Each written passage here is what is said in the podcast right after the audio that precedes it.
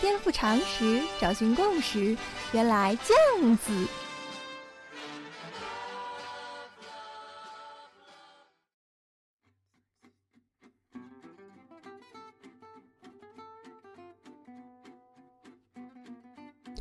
颠覆常识，找寻共识，欢迎大家再次收听《原来这样子》。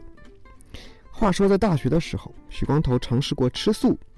那次吃素，坚持了足足有半年时间。和朋友们聚餐，我能够做到一点荤腥都不沾。有朋友当时就问我说：“你想吃吗？”我就用美国艾森豪威尔将军戒烟时候的那句名言，正气凛然的回应：“我觉得我很坚强。”哎呀，但是坚强神马的都是浮云嘛。才过了半年，许光头就默默宣布放弃了这个计划，理由很简单，那就是老子要去旅行了。旅行不吃遍美食是王八蛋。认识许光头时间比较久的朋友都会知道，我是个在减肥方面的成功人士，从八十五公斤减到现在的六十五公斤，这二十公斤的减肥历程讲起来就是一部血泪史。有机会我再跟大家详细谈谈减肥这个话题。而我之所以能够减肥成功，跟之前说的吃素没有半毛钱关系。但是当时我是抽了什么风要搞这个吃素运动呢？既然不是减肥，有人会问你是不是信了佛呀？你不是徐光头吗？光头就是出了家呀。佛教徒吃素，这是很多人的误解。基本上，这是佛教中国化以后的产物。你今天到印度、东南亚去看一看，会发现和尚是不吃素的。那么佛教徒为什么不吃素呢？因为他们化缘呗。你想，你要是一个和尚，敲开一个人家的门，人家今天偏偏还就只吃肉，一根芹菜都没有，难道你能够挑三拣四的说不合老衲胃口，施主图样图森破吗？不可能的嘛。所以，对依靠化缘来为生的和尚来说，人家给你什么，你就得吃什么。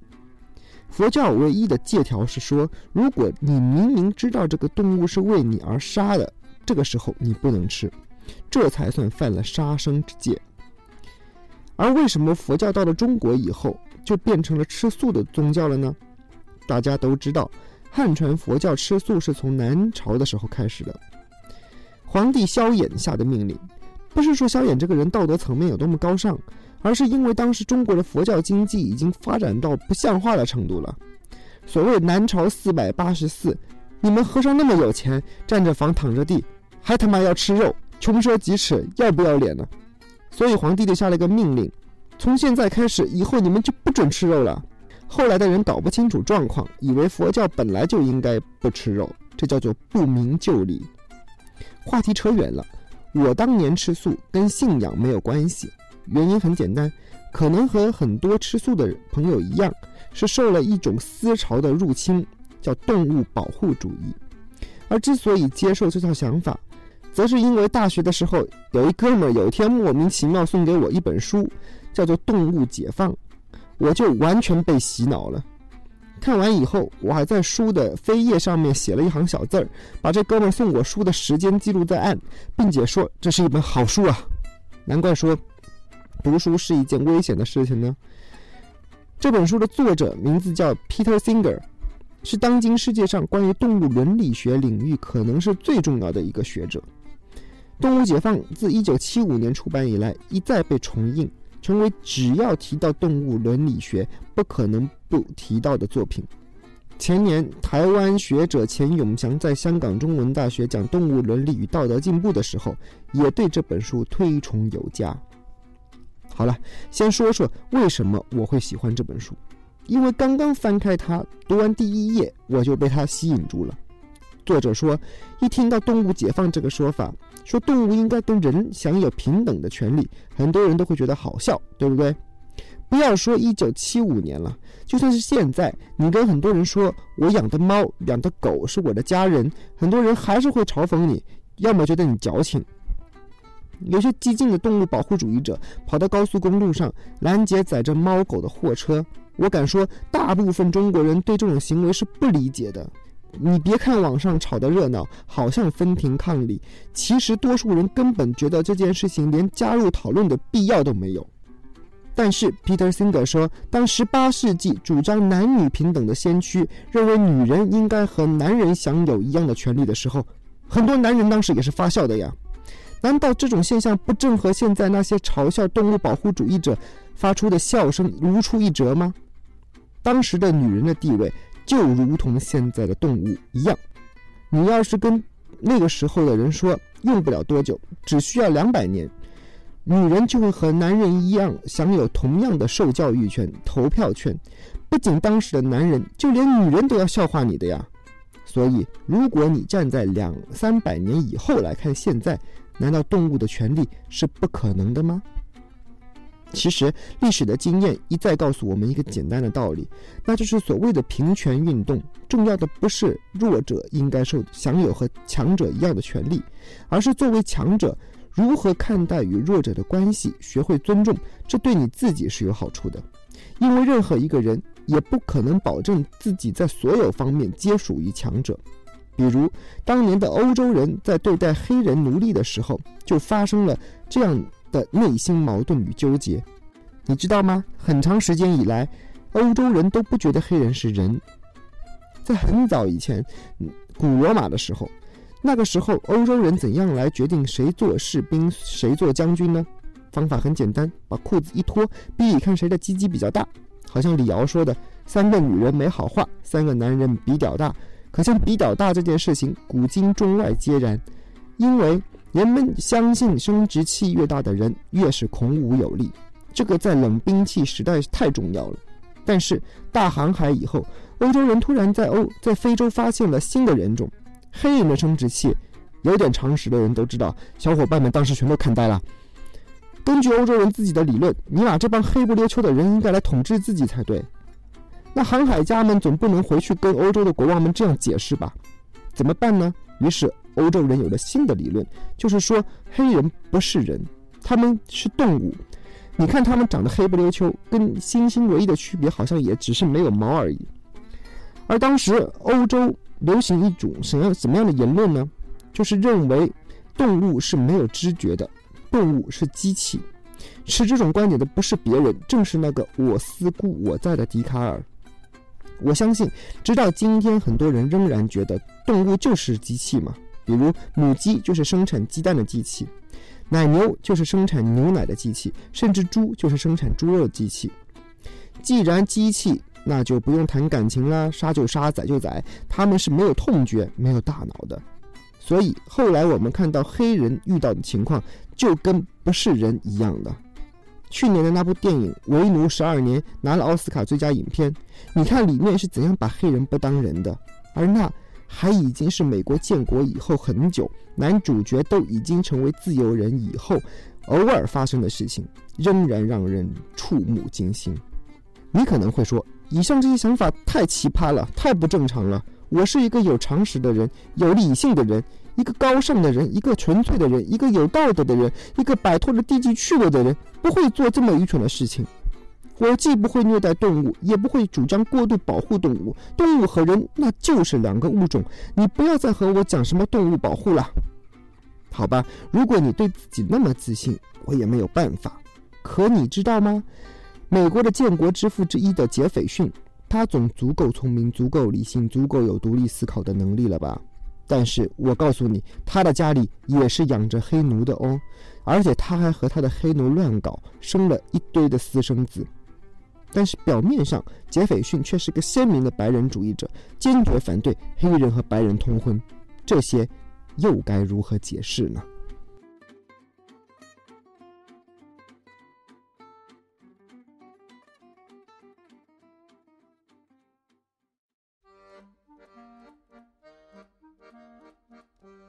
许光头的小叔叔，《动物解放》，美国彼得辛格著，祖树现译。青岛青岛出版社，二零零六年九月第二版，全书三百二十二页。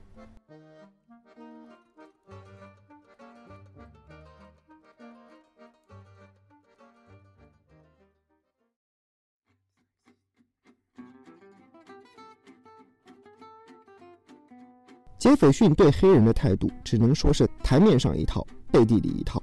公开场合他反对黑白通婚，这是当时的政治环境所决定的。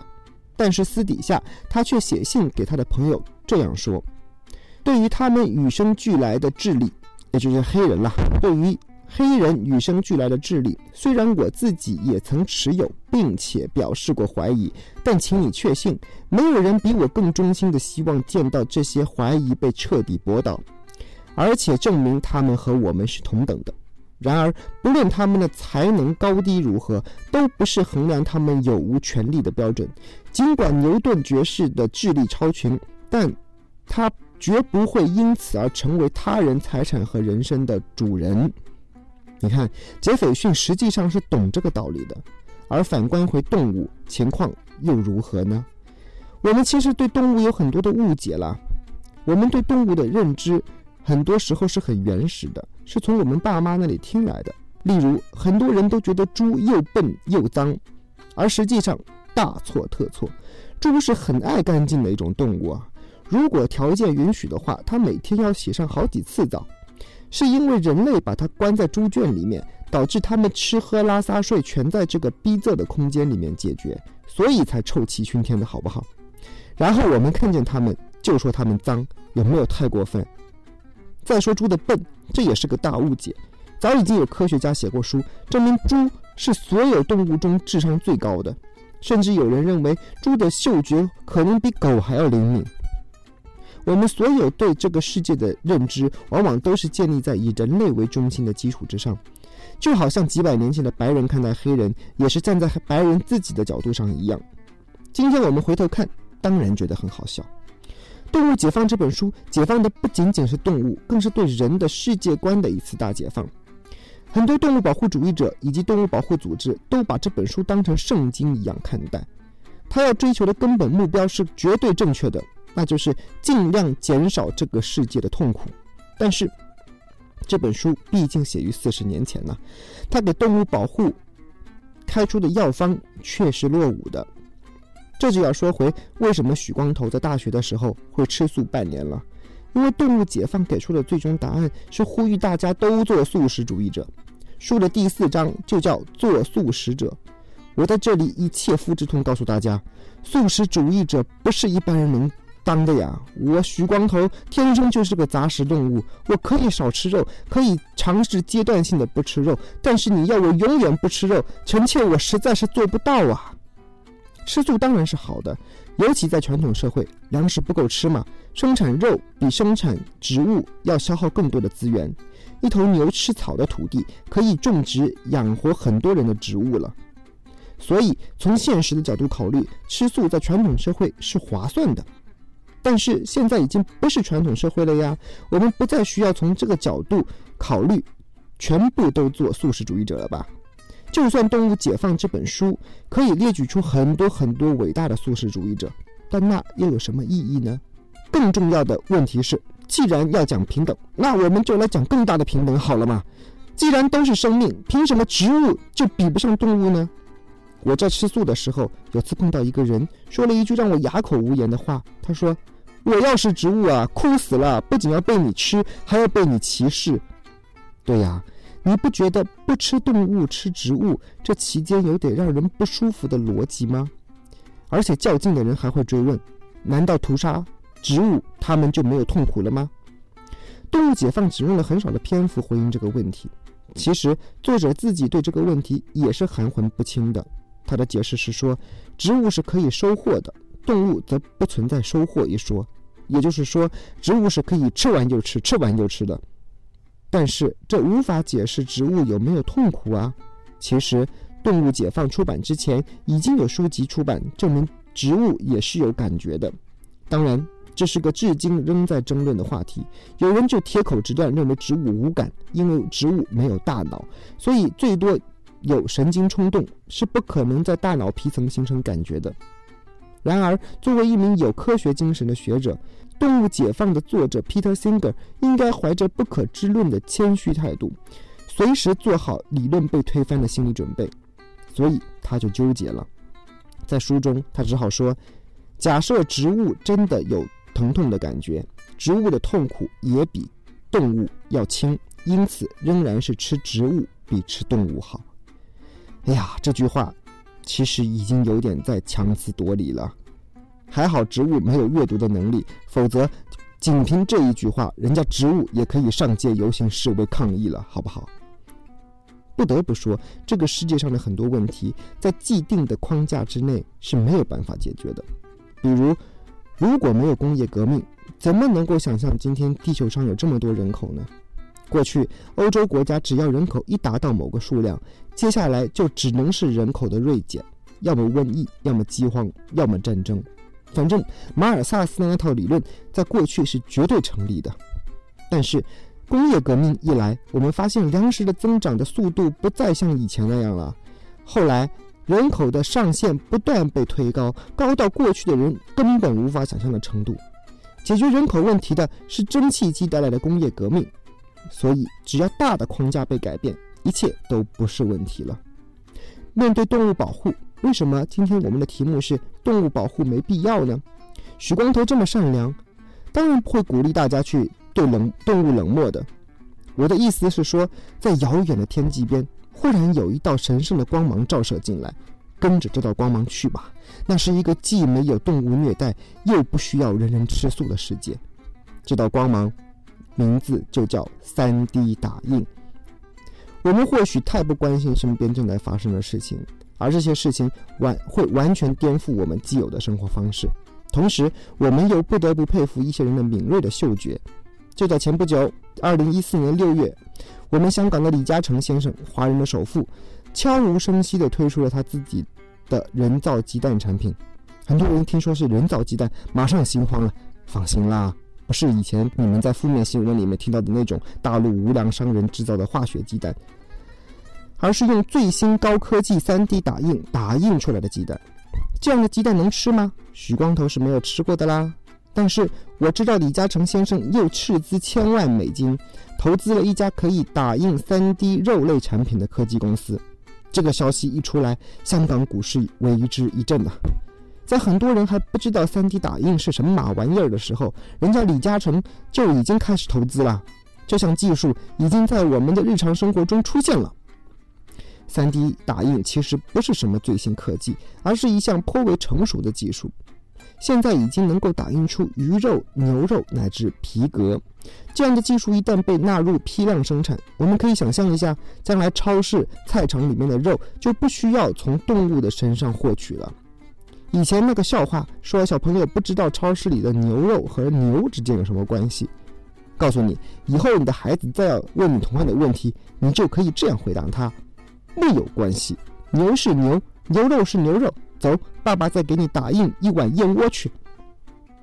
动物的解放不可能建立在人对自身欲望的压抑的基础之上，所以从某种意义上来说，动物解放给出的解决方法有些不切实际。但是他提出的观念却是值得我们每一个人深思的。今天仍然有不少人虐待动物，这些人只敢欺负比自己弱小的生命，不是这个社会上的 loser，又是什么玩意儿呢？有机会，我再来给大家详细讲讲什么是 3D 打印。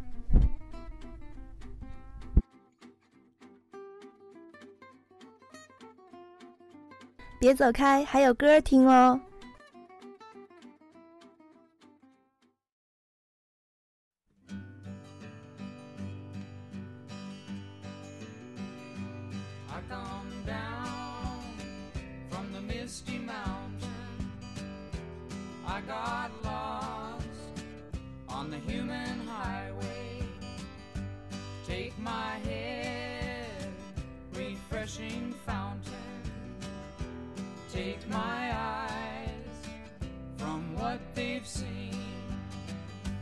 Take my hand and change my mind.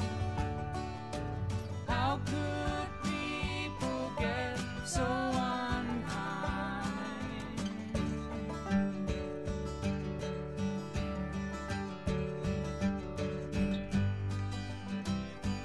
I come down from the crooked mansion went looking for the DJ's daughter. Since that day, I heard it mentioned that my name is on the line. Now my name.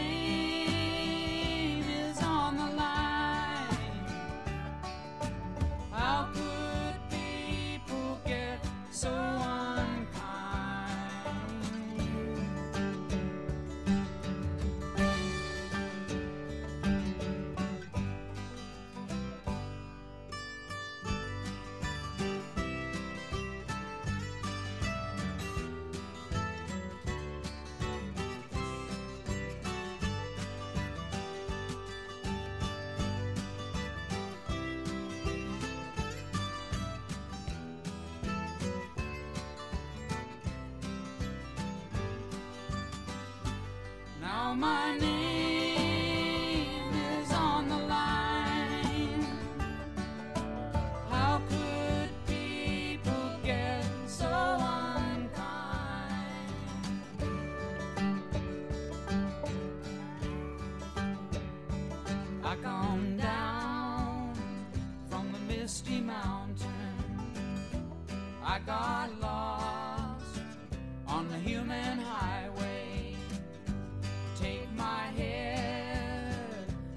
refreshing fountain. Take my eyes from what they've seen. Take my hand.